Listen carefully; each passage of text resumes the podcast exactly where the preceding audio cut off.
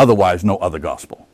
The image you see here in the background should also illustrate this, and I will elaborate on that shortly because you see the same road twice in a photo and the same location twice, yet in both cases there's something different you observe. So it is different, but it is not another. And in that context, I want to talk this morning about the gospel. Now, the expression, the title for this morning, is taken from a text in Galatians 1, which we'll get to naturally, but that's later on.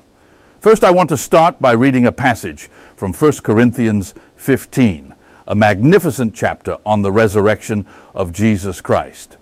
In fact, it is about the essence of the gospel, namely that God raised Christ from the dead. In essence, we have the story, again, that was discussed before this study, the one about the caterpillar transforming into new life. And you see this illustrated throughout creation but in fact, this is the expression of what the good news, the gospel, is about.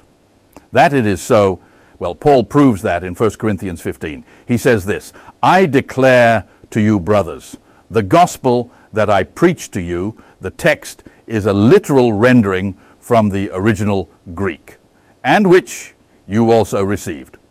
Paul reminds them of what he had told them orally before, and now in writing, he dots the I's, and that's not without reason. It was because divergent insights were being circulated, and certain messages and thoughts were floating around in the ecclesia of Corinth, and Paul vehemently opposes them. Paul does this in a tremendous way by substantiating things. He says, The gospel that I preached to you, that you received, in which you also stand. I must say, uh, not very firmly, because at the end of this chapter, that is entirely in verse 58, he says, Be steadfast. In other words, they were standing, but they were easily swayed by other assertions. And then you are not steadfast. That's why Paul makes a great effort to establish and say, this is what it's about. These are the consequences, and this is the tremendous impact of it all. Paul wants them to stand in this, steadfast, and to be unwavering. Paul says, This is also the gospel by which you are saved. Salvation is only in the fact that there is one. That is the guarantee. That there is one who has overcome death and with whom the guarantee is given from God. I do what I promised, and what happened to him? Namely, that he left death behind and brought to light imperishable life. That is the destination, each in its own order for all of humanity. That is good news. It is not a question or a program of what you must do or a philosophy. No, it is a historical fact, a message, good news, and you can't take anything away from it. Nothing is asked of you. It has nothing to do with practice, but it has tremendous consequences for practice. That is true. But I mean, you can't do anything about it or take anything away from it. And that's what's so wonderful God communicates that, heralds it as a message. In that lies salvation. Namely, in that message, in that good news. That's what Paul says. Uh, then I read from verse 11. Paul elaborates on it. I handed over to you, first of all, what I also received. Because, you know, Paul is entirely independent of the twelve and those who were apostles before him, called and taught. He was not only called on the road to Damascus outside the country, but he also received instruction from the Lord himself later in Arabia. Paul says, What I have received, I have also passed on to you. Paul explains what is primary, what he first handed over to them. The interesting thing is that when you read it this way, he starts where the Gospels end, namely with the death and resurrection of Christ. Check it out because Paul goes on to say that Christ died for our sins, according to the scriptures. That means Christ died. Yes, why? Namely, to redeem us from our aimlessness, because sin is nothing but missing the goal. How are we redeemed from that? In every way, but in every respect, it is because he died, was buried, and rose again. Christ died for our sins, and that was according to the scriptures.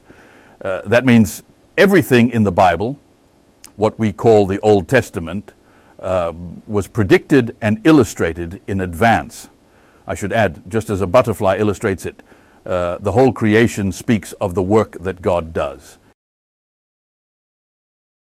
It is not only depicted in God's creation, but it is also recorded in the scriptures, and God finally fulfilled it after thousands of years, precisely timed. Christ died for our sins according to the scriptures. He was buried and raised on the third day according to the scriptures. In fact, what Paul says here is the ABC of the gospel. This is where it begins. These are the elements this is elementary.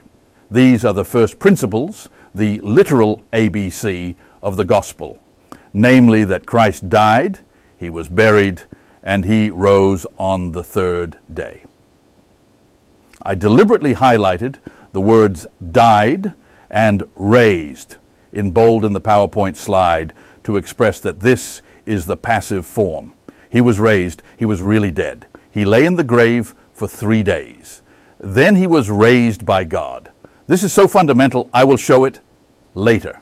And that's why, you see, by the way, why Christianity has deviated from that message since a very early stage. Because they made from that message, uh, officially even declared so at the Council of Nicaea, that Christ is not the Son of God, but they made him God the Son. He is God himself. But if he is God the Son, then he could not really die because God cannot die, then he would not have needed another to be raised. So, if you believe what is officially confessed and as recorded in the dogmas and in orthodoxy, you can never truly believe that God raised him from the dead, because he would then be God himself, and he would not have needed another to rise. But the Bible says otherwise. I point out how subtle these lies are how they have infiltrated and penetrated the larger religious framework. Okay? This is the ABC. Christ died, he was buried, and on the third day he was raised, according to the scriptures. Note, always in the Gospels or in the book of Acts, when the gospel is preached, it is always said this is the fulfillment of what God promised. That is why it is also a gospel. God promised something and now at the right time, right place, because it happened exactly where it needed to happen, at the precise time and in the manner it had to happen. In short, in every respect, it is according to the scriptures. I find that amazing. God keeps his word. That is the revelation of God's righteousness. This is, therefore, the ABC.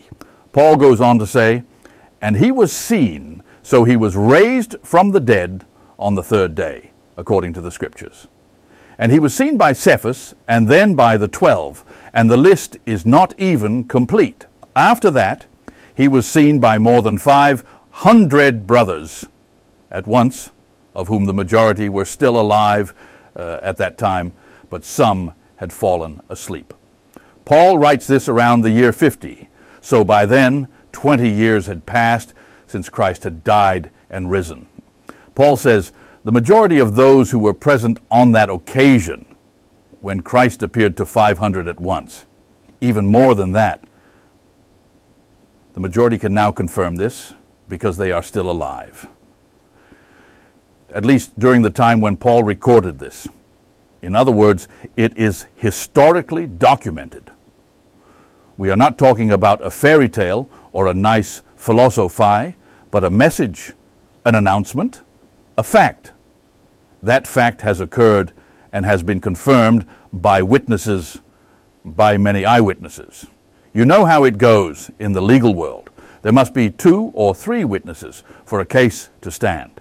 In this case, there were hundreds of witnesses, and they were unanimous in their testimony. It wasn't the case that one contradicted what another said. No, they all told exactly the same story. That's the hallmark of a historical fact. Paul continues. And he was seen by James, then by all the apostles, as that circle is actually much larger than just the 12. But the last, and for Paul, the most convincing and also the most extraordinary, and for us as well, is that Christ appeared to me. because by that time Christ had already ascended to heaven, and a few years after the resurrection, personally to Saul of Tarsus, who also had not been trained by Jesus like the apostles. Saul was an enemy, a destroyer of the ecclesia, and precisely to him Christ appeared. Thus, he is the final piece, the climax. Last of all, as to one untimely born, he appeared, Christ also appeared to me, says Paul. Paul says, I am the least of the apostles for this reason. I am not worthy to be called an apostle because I persecuted the ecclesia of God. But he says, by the grace of God, I am what I am. I didn't seek it. On the contrary, I was seized, and it is God's grace that appeared to me. In fact, his whole story is an emblem of what he was going to tell, namely God's grace, which surpasses everything. It also expects nothing from humans, and he could proclaim it. Paul was also called outside the land, among the nations, but by God's grace, I am what I am, and his grace to me has not been in vain. I have labored more than all of them, but he hastens to add, not I, but the grace of God that is with me. Paul is seized, and God's grace did that to him. Paul doesn't stand there thinking, I did this. This happened to me. And now, here comes the verse on which I want to emphasize, namely verse 11. If I, and Paul is talking about himself, or they, the apostles, the twelve, or all the apostles together, it doesn't matter. If I or they, so we proclaim, or so we preach, says the translation, so we proclaim, so we believe. That means the ABC of the gospel. Christ died, he was buried, and why? To be raised from the dead on the third day. In essence, the gospel is the message of the resurrected Christ. Since he could only be raised if he first died, there is no resurrection without death. The fact that he died and lay in the grave for three days proves that he was truly dead. And on the third day, God raised him. That is the message, the proclamation. According to the scriptures, God raised Christ from the dead. Paul says, I received that. I told that. And regardless of whether you hear it from the twelve, someone else, or from me, Paul says, that is the message. That's what we proclaim, and that's what you believe. What this means is that the essence of the gospel, pay attention to what I say. I'm going to make a few notes on this shortly. Uh, the essence of the gospel that Paul told and that the 12 apostles preached is exactly the same, namely the message of the resurrected Christ. That's what he, Paul, and the 12 apostles proclaimed. That is the message they received. That is what they believed, to which their eyes, ears, and hearts were opened. That this is indeed the case, I can show you, because let's go to the book of Acts, and especially Peter is followed there. Uh, Peter is also the spokesman in practice for the 12. Check what they, the 12, especially Peter, indeed told. Let's browse through the book of Acts. It is about Paul who says, I or they, so we proclaim, and so you believe. I will now show you what Paul says, namely, the proclamation of the resurrected is not only my message, but also that of the twelve. The book of Acts proves that. We read in Acts 2, the day of Pentecost, uh, 50 days after the day of the resurrection, also a Jewish festival. Then, in the midst of the twelve, Peter makes his speech on the temple square mentioning various quotes from the Psalms. This is to show that what is happening now in his days is exactly what was predicted in the scriptures.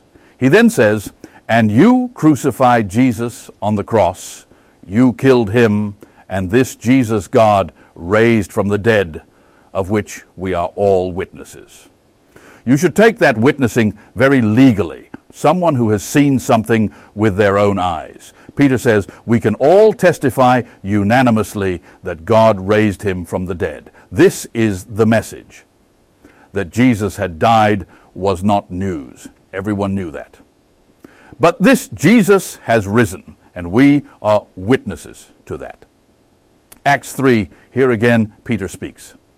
This is in connection with the miraculous healing of the man who was paralyzed for 40 years and sat at the beautiful gate. This man had never walked. He looked up and he jumped up, walked, and hopped into the temple. No rehabilitation, nothing like that. Just that miracle of God took place. Peter makes it clear that this story is illustrative, he says. What happened to that man can happen to you too. He says that to the people of Israel. God has made him, his servant, rise for you and sent him to bless you, Israel. It should be said that the number 12 stands for Israel. It is about the 12 tribes of Israel. What do the 12 witnesses testify? That God raised Jesus, and for whom did he do it in the first place? For Israel. In the verses before, Peter says, If you now believe in this Messiah whom God raised from the dead, then the Messiah will return from heaven and fulfill all the words of the prophets and restore everything. The millennial kingdom will begin on this earth. In short, if you now believe, the Messiah will return, and he will bring the millennial kingdom to earth through Israel. First and foremost, this Messiah was sent for Israel sent to bless Israel. In retrospect, we know that it did not happen that way. Israel rejected this testimony again. This was officially rejected at the stoning of Stephen by the Sanhedrin. I continue reading in Acts 4. Then Peter and John are before the Sanhedrin. They have been arrested and have to justify themselves. Then Peter says, You and all the people of Israel should know that by the name of Jesus, the Nazarene, whom you crucified, but whom God raised from the dead. By that name, this man who was paralyzed for 40 years stands before you healthy. Again, what is the message? That the one they crucified has been raised from the dead. Now we continue and look at the history of Cornelius. Peter preferred not to go to a Gentile, but he knew that Israel had to come to faith first. God had made it clear to him that he had to open the door to the nations. So Peter is in the house of Cornelius, the Roman centurion, and he says again, Him, the Lord Jesus Christ, who was delivered by the Jewish people to be crucified.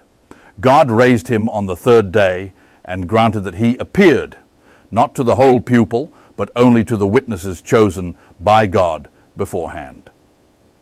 That is the testimony. So when Paul says in 1 Corinthians 15, whether it was I or they, so we preach, and so you believed, it is in complete agreement with the history as we learn from Luke in the book of Acts. Namely, that they, the twelve apostles, did indeed preach to the people that God raised his son Jesus from the dead. That was also the reason he is Israel's Messiah. Now, I must add, if all of this is so clear, why was there a need for a 13th apostle? This has to do with Israel officially rejecting this message at the Sanhedrin, and at the stoning of Stephen, a new person comes forward. That is Saul of Tarsus. He is then called two days later, designated for the nations, the apostle of the nations.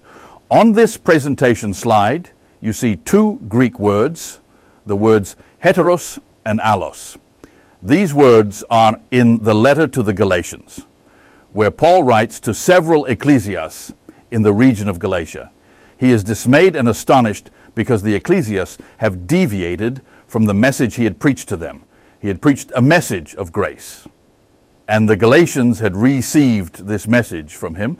However, some people, Judaizers, had infiltrated and wanted to Judaize the Galatians. They wanted to impose Jewish practices and traditions on them, such as the Sabbath and circumcision. Paul writes in the letter to the Galatians, chapter 1, I am astonished that you are so quickly deserting the one who called you to live in the grace of Christ and are turning to a different gospel, which is really no gospel at all. Now you can sense that this relates to the presentation slide you just saw. This has to do with a different gospel that is not allos, but heteros. What is this about?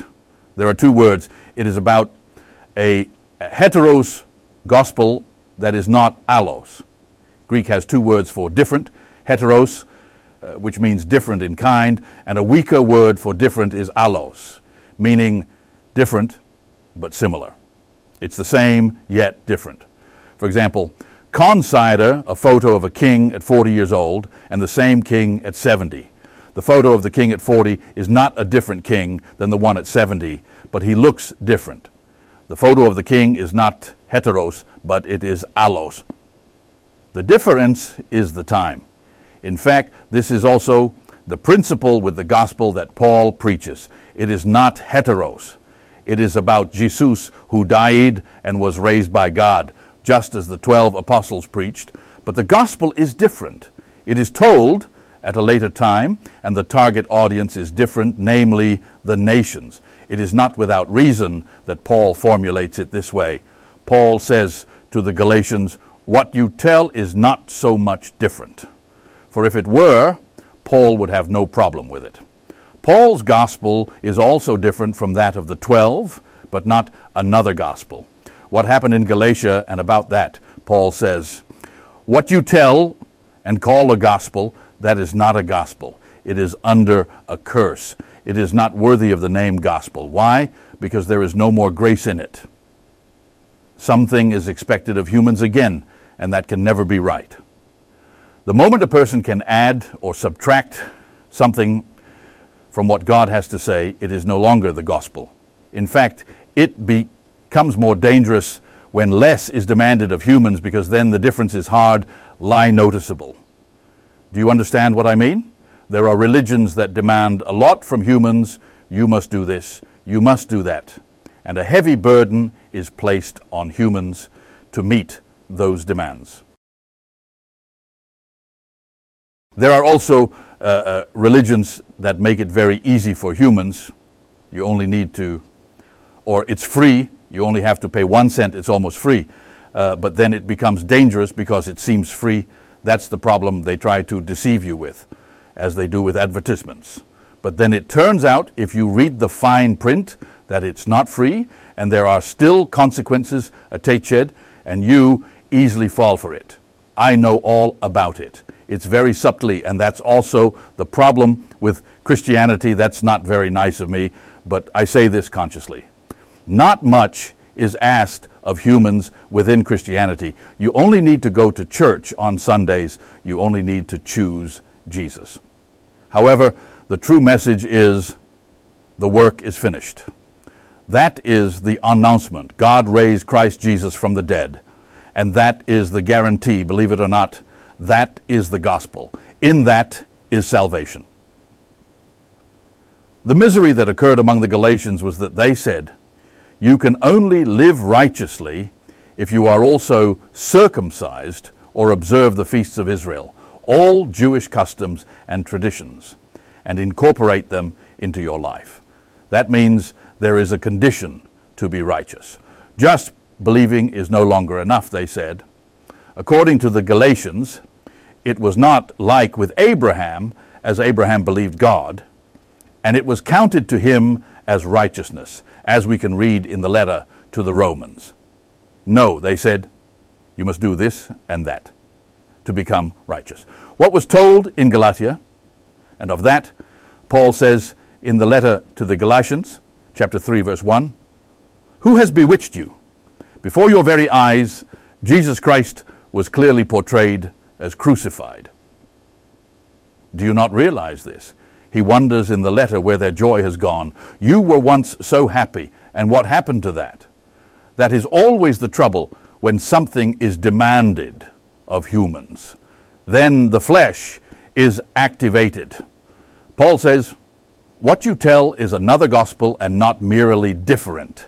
Now I come to another point. Then I flip through a chapter and come to Galatians chapter 2. There, Paul writes about a meeting he had in Jerusalem with, among others, the twelve disciples, three of whom are named James, Peter, and John, in the order we also find the letters in the New Testament. These three men give Paul the right hand of fellowship. They had difficulties with Paul, with the things he told. Ask Peter. He says it's all challenging to understand. Nevertheless, they could not help but acknowledge that what he had to say was true. They gave him the right hand of fellowship. And when he is in Jerusalem in Acts 15, the meeting is described, and it says this When they saw that the gospel for the uncircumcised had been entrusted to me, as the gospel for the circumcised was to Peter. This is what I mean. The gospel, as Paul presented it, is different from that of Peter and the other 12 apostles. Because the gospel of the uncircumcised was entrusted to Paul and the gospel of the circumcised to Peter. So, it is different. Not another gospel, because Peter preached the risen Christ, only the perspective was different. In computer terms, he is essentially updated. I mean, it was years later the situation had changed.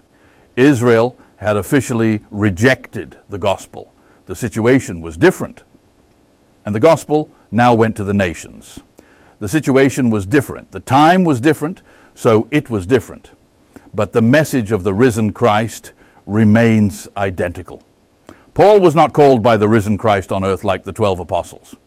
The 12 had received training here on earth.